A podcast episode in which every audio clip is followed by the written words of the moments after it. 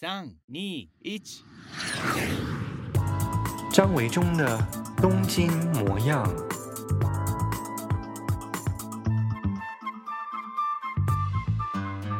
Hello，欢迎再次来到我的 Podcast 节目《东京模样》。日本这个礼拜最重要的大事，就是原本预计在五月六号要结束的紧急状态命令，又宣布继续延长了，哦要到五月底结束。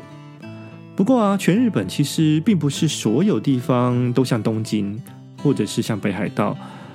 感染人数这么多。于是呢，这些其实感染状况并没有很严重的都道府县县市，其实就有点反弹这样的政策哦。嗯，所以呢，大概日本政府在下个礼拜呢，可能会再做一次检讨，就是也许这些状况并不是很严重的地方，会提早解除紧急状态。那如果是像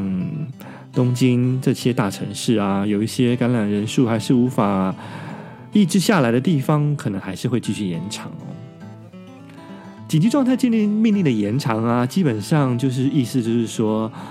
有一些店家他们会希望你不要开店哦，就是所谓的自肃啊，就自我约束。之前我们有提到，那这个月以来啊，大部分像我住家附近啊。这个商圈，银座商圈呢，主要的百货公司啊都没有开。唯一呢比较狡猾的是，银座无印良品居然几乎都是一直都开着，只有在最先的嗯、一个礼拜的周末是结暂停营业的。在那之后呢，旁边的三越百货啊、松屋百货啊、Tokyo Hands 啊、Loft 啊，全都是暂停营业，唯有。无印良品银座店是开的，原因是什么呢？刚刚说是有点狡猾的原因，就是，呃，政府说这些，呃，没有必要开的店家都应该暂时休息，除非是有一些日常生活必需品要提供的店家就可以开。那无印良品其实有一部分是在卖这个食物，对不对？还有卖一些家庭的清洁用品啊，呃，锅碗瓢盆等等的。所以呢，在这个标准上面呢，就定位成了，他们就自己定位成了是日常用品必须要提供给大家的店家。虽然里头呢，其实也是有卖衣服什么的嘛，哦，又开了啊。那因为银座其他商圈的店都关了，只有银无印良品有开，所以其实。嗯，我就进去逛了一下，就发现，嗯，就是来来的人虽然人不多，但是大家还是，嗯，一如往常的在那边买衣服、试穿衣服啊，这是有一点有点好笑的事情。五月六号的紧急状态命令继续宣布延长，照理说应该是这些店家都要像之前政府希望的，就尽量不要营业哦。不过呢，我在五月七号，也就是延长状态命的第一天呢，去我家附近买咖啡豆，赫然发现，哎，其实很多之前没有营业的这些小店家都开了哦。就整个的，我至少是我住家附近啊，除了刚刚提到的这个银座商圈的百货公司还是暂停营业之外，很多小店家都已经一如往常的继续。营业了，完全没有在理会什么紧急状态命令延长这件事情，就觉得日本真的是蛮妙的哦，就是好像大家都活在一个自己的平行世界，上面的政府说他们的事情，反正也没有强制强制力跟法则，那。一般的民众呢，如果有看我的 Facebook 也知道，也就是继续在这个公园里头玩，对不对？那这个溜滑梯有封起来的就不会去碰它，那没有被封起来的地方，大家就继续的玩，继续的聚集。至于那些宣布紧急状态命令延长、已经休息了一个月的店家，又继续开门，其实也是完全可以理解的，因为已经这么久都没有开门了，生意没办法做，收入也没办法进来，那店租的押金要怎么支付呢？这是一个很大的问题哦。所以虽然政府继续延长了紧急状态命令，但是很多这个住宅区的小商店都已经恢复营业了哦。对，那到底这个紧急状态命令跟呃维持经济收入，这如何做一个平衡，或者是政府有没有足够的补偿措施，其实现在都是日本一个很棘手跟很困扰民间跟政府的问题。接下来要进入今天的主题单元——读书。在读书这个单元当中，我会挑一些我近来或过去读到一些觉得很值得跟大家分享的书籍，并不是做书评类的一个分析，呃很纯粹是一个个人的喜好分享。另外，也会挑书当中的一些段落或篇章来阅读给大家听一听。那么这一集我想要挑的书是香港作家韩丽珠所写的一本散文集，叫做《黑日》，由读书共和国的魏晨出版。那我们先来简单介绍一下韩丽珠这位香港作家的背景好了。我想对于香港文学有在关注的朋友啊，其实应该都听过韩丽珠这个名字哦。嗯，韩丽珠其实在二十岁左右啊，不到十岁吧，就出版了他的第一个小说集，叫做《输水管森林》。那我也是在这一本书就开始认识这位写作者。等一下再来谈是我怎么样认识，就是这本书的一个经过啊。嗯，韩丽珠呢，她在二零一八年才刚刚获得了香港艺术发展局。颁发的二零一八年艺术家年奖哦，那已经出版的作品有刚刚说到的《输水管森林》、《宁静的兽》、《风筝家族》、《双城词典》等等哦。嗯，长篇小说呢有《空脸》代表作，那散文集部分呢，除了这一本最新的《黑日》之外呢，还有上一本《回家》，那两本散文集我都看过了哦。他的长篇小说当中呢，《灰花》这一本书曾经获得了亚洲周刊被选为二零零九年的年度十大中文小说，还有第三届的《红楼梦奖》专家推荐奖。另外一本《风筝家族》呢，还获得了二零零八年的呃时报的开卷好书奖中文创作类，还有亚洲周刊的十大年度中文小说。宁静的兽呢，甚至还获得了第八届的香港中文文学双年奖的小说推荐奖哦。所以其实，呃，韩老师呢，其实韩老师是跟着我的好朋友孙子平一起叫的哦。虽然其实我并没有真正，呃。碰面过韩丽珠，但是常常跟子平在聊起韩丽珠的作品的时候，就可以跟他一起说韩老师哈。那韩老师其实虽然是一个嗯以小说家出身的作家，呃，但是最近这两三年出版的两本散文集，我都觉得非常非常的精彩。特别是这一次呃卫城出版的这个《黑日》这本书，其实是一个很重要的一个呃。算是一个里程吧，我觉得哦，就是它记录了香港在过去这一整年呢、哦，呃，发生的这一些呃反送中的运动，或者是这个城市的一些很细微的变化哦。过去我们所认识的这个香港这个城市。嗯、在经过了去年，从前年到去年的这整个的这些呃示威运动啊，或者是争取一些香港人的人权、法治的过程当中，已经翻转成了一个完全不同于我们过去印象的这个香港这个城市。对于香港人的性格，其实也有很大的、很大的翻转。因此，我们在看韩老师这个《黑日》这个散文集作品的当中呢，其实透过一个小说家的眼，但是这一次并不用一个虚构的手法，而是用一个写实的笔触，记记录下来了整个香港这一年来的发生的事情，你就会发现一个蛮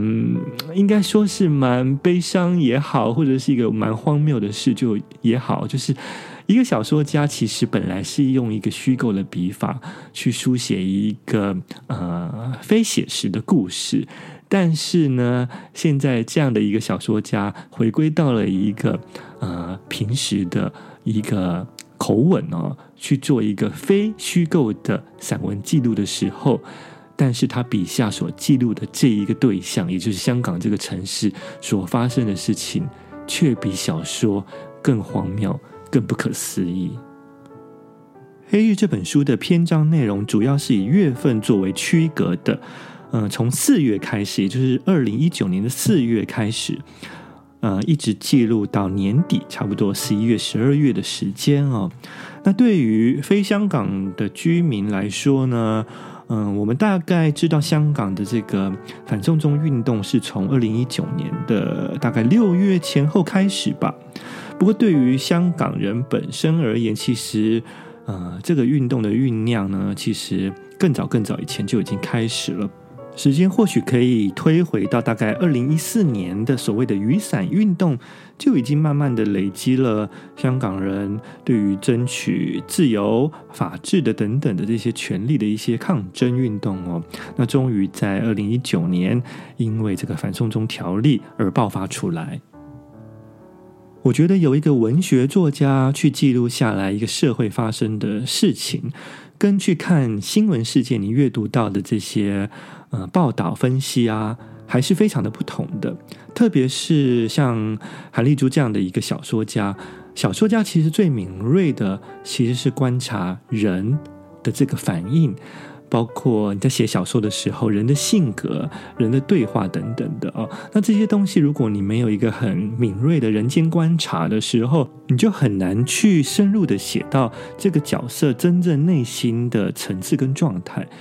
那所以我在看韩丽珠的《黑日》的这本散文集的时候，就觉得其实因为韩丽珠其实是一个小说家，所以他在观察整个社会事件的时候，他也发挥了这种很敏锐的观察力哦。虽然并不是用一个虚构的手法，可是因为有这样子的技术，所以呢，在记录整个新闻事件的时候，他所看到的。呃，比如说，在这个游行示威当中，呃，一起参加游行的路人们，或者是观察到了所谓站在对立面的警察，那都可以用一个更深入的、敏锐的观察力，去写出他们的所有细微、枝微末节的一些动作、表情以及心理的状态。不过，更重要的事情是，呃，韩立珠这个写作者在他的散文当中呢，呃，提供了很多的他的独特的所谓日文当中常会用到的一个字“世界观”哦，呃，他看这些发生的事情切入的角度，去做的一些反思，呃，去思考，就是说，到底一个人。他所追求的东西是什么？或者是一个政治实体跟呃人民之间的互动关系又应该是什么？这样子从一个文学的角度去反映一个社会事件啊。韩立柱在这本书当中其实也有提到另外一本书，就是村上春树所写的。地下铁事件、约束的场所等等哦，那这些书呢，其实也让韩立洙去反思哦。当用一个散文的笔触哦，去记录这些社会事件的时候，他说啊，写作看来是发生，不过在下笔之前，必须经历长久的酝酿、沉淀和过滤，聆听整个世界的声音，就是这过程当中不可或缺的一部分。那这部分也是我自己觉得，嗯、呃，我们在写散文的时候啊，如果你不是纯粹只记录自己日常琐碎的事情，而是还希望可以有一些社会观察的议题进来的时候，你怎么样去做一个拿捏？那你有没有办法在一篇散文当中去写得更有层次？我觉得这个是其实很难的哦。嗯，说实在啊，现在这个社会啊，人人都可以在脸书上面发表自己的意见，所以散文的定义啊，其实越来越广了哦。过去呢，在我二十多年前开始写作的时候，其实散文对于呃华文世界来说啊，散文好像就是抒情散文这个意念哦。不过现在这个东西已经被打破了，很多在过去二十年前可能我们会定位成杂文的东西，其实已经没有这个类型了哦。嗯、所以呢。人人都可以写散文，人人都可以在 Facebook 上面发表他的意见。那呃，用一个宽广的角定义来说，其实那也都是散文。但你怎么样去把一个散文写得好？呃，其实就取决于这个散文家、这个作者，他有没有一个更宏观的、更独特的角度哦，去切入，然后去分析一个我们在读者阅读的时候会看到一个啊。很有嗯领悟的一种哲思的刚刚所提到的世界观哦，这个作者世界观能不能够在散文当中呃去呈现出一个独特的分析角度？所以如果少了这个部分的话，这个写作者所写出来的散文就会太平板，也就是没有层次。更简单的说，就会容易变成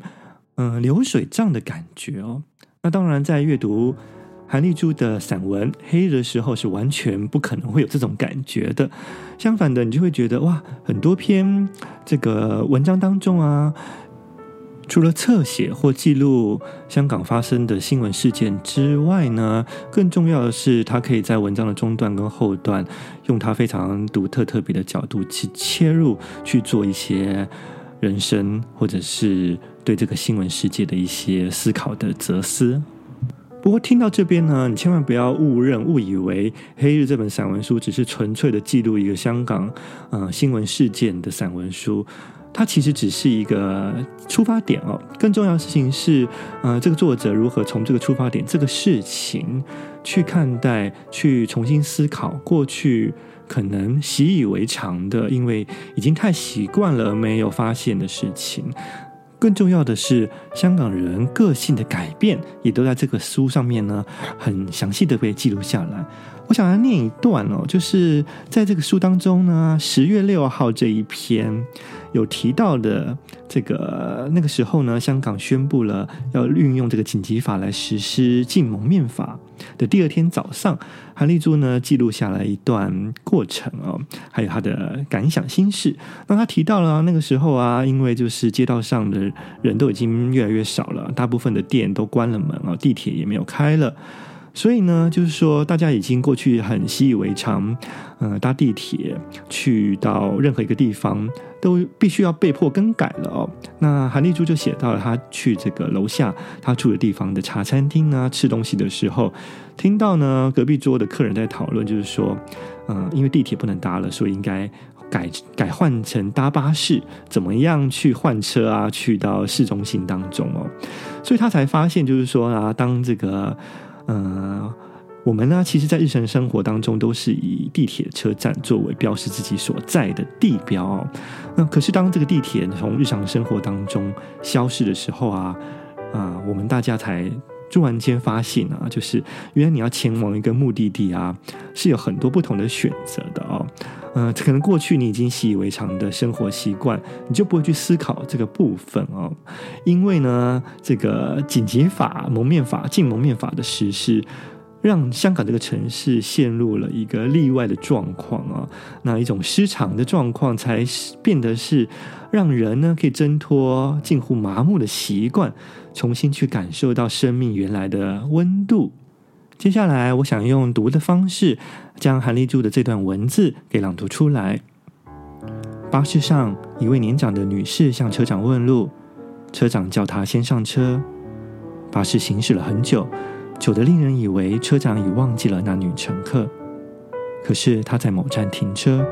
转过头去，耐心地教她下车后如何走到另一个车站换另一辆车子。巴士到达总站，车长提醒乘客注意安全，要先看一下后面有没有车才下去。当生命一切顺遂时，人们很容易认为一切理所当然，反而在艰难的处境之下，心底里的慈悲才会冒现。旧的世界已然消失了，新的世界还没有来，人们恍如卡在一道长长的黢黑隧道中，无法肯定前方还有什么。然而，这其实是充满最多可能性的时刻。当下的选择和创造，决定了还未到来的未来是一个怎样的世界。我想刚刚念的这一小段哦，其实就可以看出一个文学作家他在记录一个社会事件的时候，他怎么样在记录社会事件之外呢，还可以用自己的思考逻辑哦，或者是自己的世界观去呈现我们刚刚所提到的一个特殊的切入观点。同时，这一段其实还很重要，就是提到了我刚刚说到的，在这本书当中也记录了很多香港人过去的形象啊，我们所认为的香港人，甚至香港人认为自己的形象，都有了很大很大的不同。我记得小的时候啊，就有听过关于香港人性格的一种说法哦，就是说，如果你跟一群香港人出去吃饭，然后第一次碰面的话呢，香港人基本上好像都很热情啊，然后就会说啊，来香港来找我啊，来来保持联络。但事实上，吃完饭之后，他们也不会主动给你他们的联络方式哦，就是好像是一个比较客套的一个一个社交礼仪罢了哦。对，那这个形象其实是很久以前我们可能对于就是香港人的一些一些既定印象，也许就是说有一点点的小小的现实哦。但事实上呢，呃，在我真正认识了一些香港朋友以后啊，这些年来啊，嗯、呃，陆陆续续的，不管是个人的私交，或者是在工作场合认识的香港朋友啊，基本上呢，都并没有给我这样的感觉哦。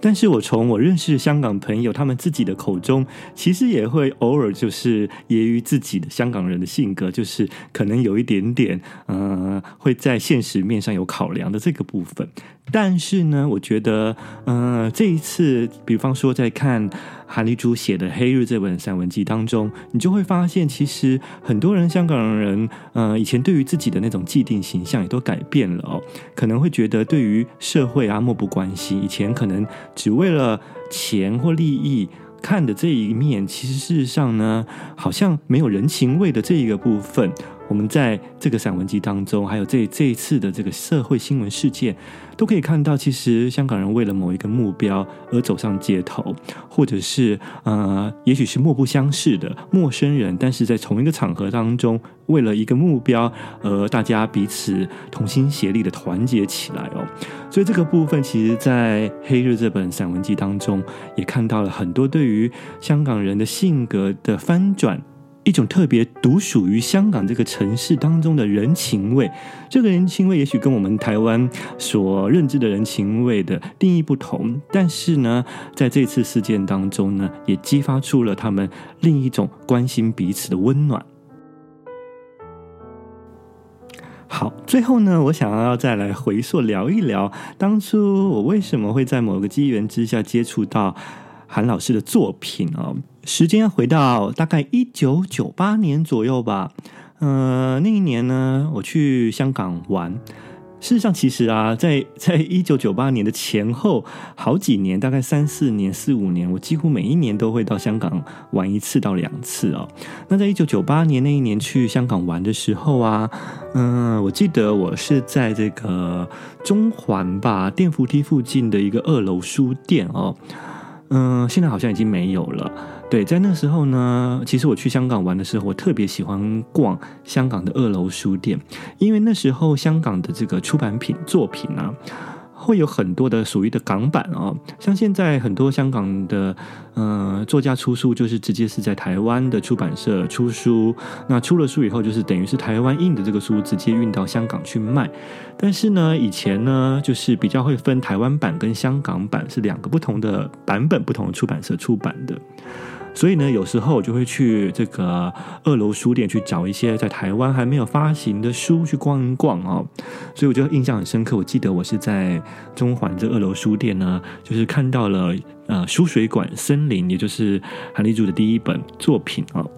那那时候其实简简单的看了一下，嗯、书的介绍，小说的介绍，觉得很有趣哦。它是一个中短篇小说集，那就把它买回来，买回到台湾去看了。那非常非常喜欢这个作品，这个小说，所以呢就认识了韩立柱这个作家。那后来呢，我一直到了大概十不到十年吧，就大概二零零六或二零零七左右哦。嗯，应该二零零六吧，就是我在东吴大学教书，有一年教授这个现代散文、现代小说的课程哦。那会选一些我觉得很值得推荐的作品哦，然后讲解跟解析创作。所以那个时候就特别挑了《输水管森林》这个小说作为教材，其中的一篇教材哦。那所以班上有同学也是因为。呃，上课选到这个教材，所以也接触到了韩老师的作品。所以对我来说，其实，嗯、呃，虽然我只有教书教一年，但是因为在课堂上面，因为有这个机会而介绍了，让更多喜欢文学作品的同学呢认识到这个作家，我觉得也是一个蛮开心的事情哦。所以这就是我最早知道韩丽珠作品的一个起源跟契机。我今天介绍的这个散文作品《黑日》是由台湾的未城出版发行的，所以其实可以在台湾的书店都很容易找到。那如果你看完了《黑日》以后，对韩丽珠的散文很有兴趣的话，我其实还很推荐他的上一本，就是他的第一本散文集，叫《回家》。那这本书应该是在台湾没有出版的哦。嗯、我是在前年吧，前年底，我刚好去香港的诚品书店办我的书的。嗯、呃，分享签书会的时候呢，去香港的这个书店买的啊、呃、这本《回家》这本散文集哦。那在《回家》这本散文集当中，其实是呃更私密的一个散文，更个人的一个生活的分享。所以除了一些独有的香港城市的气味之外呢，当然你更可以感受到韩立柱这个写作者他在写散文的时候的一个特别的呃叙述语调跟功力哦。对，那特别我想提一下，就是我买这本书的时候啊，嗯、是在香港的一个叫做艺号书店，它是在位于这个嗯、呃、铜锣湾跟湾仔的交界处，一个叫做富德楼的这一栋，嗯、看起来外观看起来就是很普通的一个商业大楼哦的楼上啊，对，那。一般人呢，如果就是你不知道富德楼的话，其实我连我连我的香港朋友都有不知道的哦，就是。他们不晓得原来这个上面有一间书店哦。那如果呢，你是不晓得的话，你可能就是从下面经过就就错过了。那我觉得有点可惜。其实富德楼这个地方啊，有很多的这个年轻的艺术创作家在里头有开设很多的这种所谓的呃艺廊空间哦。所以其实嗯，就是绕一绕这个这栋大楼，有很多层楼的这些小的展览都是可以看的。这个一号书店呢，其实就是在它的楼上。那是一个算是独立书店，所以其实有很多特别的独立出版品哦，都可以在这边找到。那一讲到这个富德楼，我就忍不住想起了 在附近的美食。对，没有办法，只要一提到香港，就有流连忘返的、令人魂萦梦牵的好吃的东西。我记得我那时候来这个富德楼的时候，就在附近吃到了一间小摊哦，嗯，叫做强记美食，它就在这个富德楼的侧边哦。对，它是一个小摊子哦，但要记住哦，就是说，其实强记啊，在旁边有两间，一间是在这个轩尼诗道的对面，要跨过这个轩尼诗道的对面，它是吃烧腊店的，强记烧腊店还蛮大一家的，但我说的不是这一家烧腊店。而是在这个侧边的富德楼旁边的啊、哦，也是在对街，但是在是在不是在轩尼诗道的对面。那那间强记美食呢，它其实是一个小摊位。那它的这个肠粉很好吃，还有饭。对，另外就是鱼蛋也蛮好吃的。这是在当地住的香港朋友推荐的一间店，记得当时吃的很好吃。嗯。啊，怎么办呢？就觉得 如果要讲到香港美食，都好像又可以再做一集特辑了。希望有机会可以跟香港的朋友一起来做一集 podcast 节目内容，再专门谈香港美食的东西。香港啊，对于我来说真的是有很多特别的往事回忆啊。因为我第一次离开台湾啊，去到异乡，其实就是到香港。那个时候是。我大概国中二年级左右吧，对，也就是大概十四岁、十五岁左右，一九八几年，嗯，有点想不起来。那次是跟着我的爸爸妈妈一起去香港旅游。你知道那个时候，对于我们那个年代，我这个世代的台湾人来说啊，嗯、你离开台北。要去到一个亚洲更国际化的都市，那个时候还不会想要去到东京。那个时候对我们来说，日本东京还太遥远了。所以对我们来说，当年的国际大城市离台湾最近的就是香港。于是可以说，香港是对我来说，或者对我那个时代的台湾朋友来说，是一个最早看到国际化社会的繁荣的都会啊。所以其实有很多的旅游的回忆都是从香港开始的。那自从小时候去了那次香港之后呢，又在大学的时候，像我刚刚有提到，每一年几乎在大学的四年到研究所啊，这几年都有啊，每一年有去一次到两次的香港。最近的一次就是刚刚提到的，是前年的十一月，嗯、我去宣传我的《东京小路乱撞》这本书，而到了香港的尖沙咀诚品书店。虽然比起在台北办的签书会规模是小了很多哦，但是对我个人而言，却是一个非常意义重大，呃，很有价值纪念意义的一次回忆。